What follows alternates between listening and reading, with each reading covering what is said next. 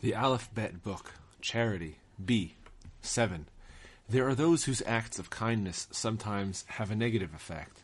This corresponds to the warning given to the Kohanim, who personify the aspect of loving kindness, not to take large steps while performing the temple service.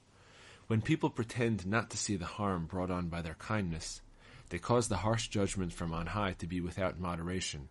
The inverse is also true. When care is taken that no harm comes from their kindness, it fosters moderation in the judgment. 8. Those who would reveal original Torah insights must study the codifiers beforehand and then again afterwards. This study of Torah law will protect their insights from foreign influences. The same procedure should be followed when a person wants to perform some act of charity. 9. Originating Torah insights arouses the giving of charity, and vice versa.